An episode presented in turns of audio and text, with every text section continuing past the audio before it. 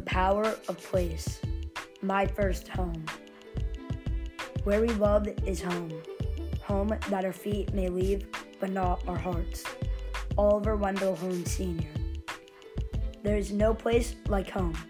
I've had many homes, but none are as important to me than my first home.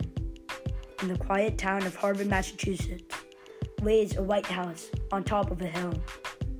The house overlooks an eight acre land which is illuminated by the pink and orange pigments the majestic sunset. This is where I spent the first decade of my life. As I was growing up, I thought I would never leave my home. I thought I would never leave the rusty old swing set where my sister taught me how to swing. I would never leave the trampoline where my brother tried to teach me how to flip.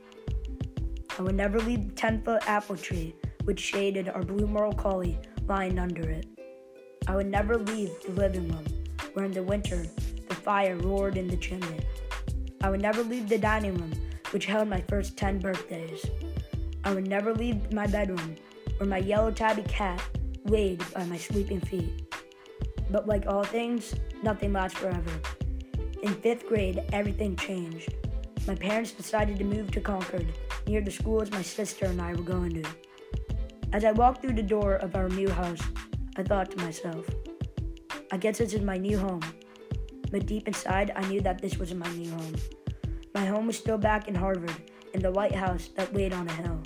Just like people, you have relationships with places and things.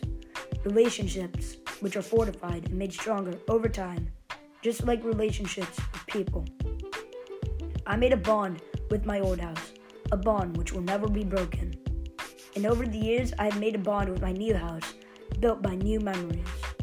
A place isn't important to you because of its features. It's important to you because of the memories it brings.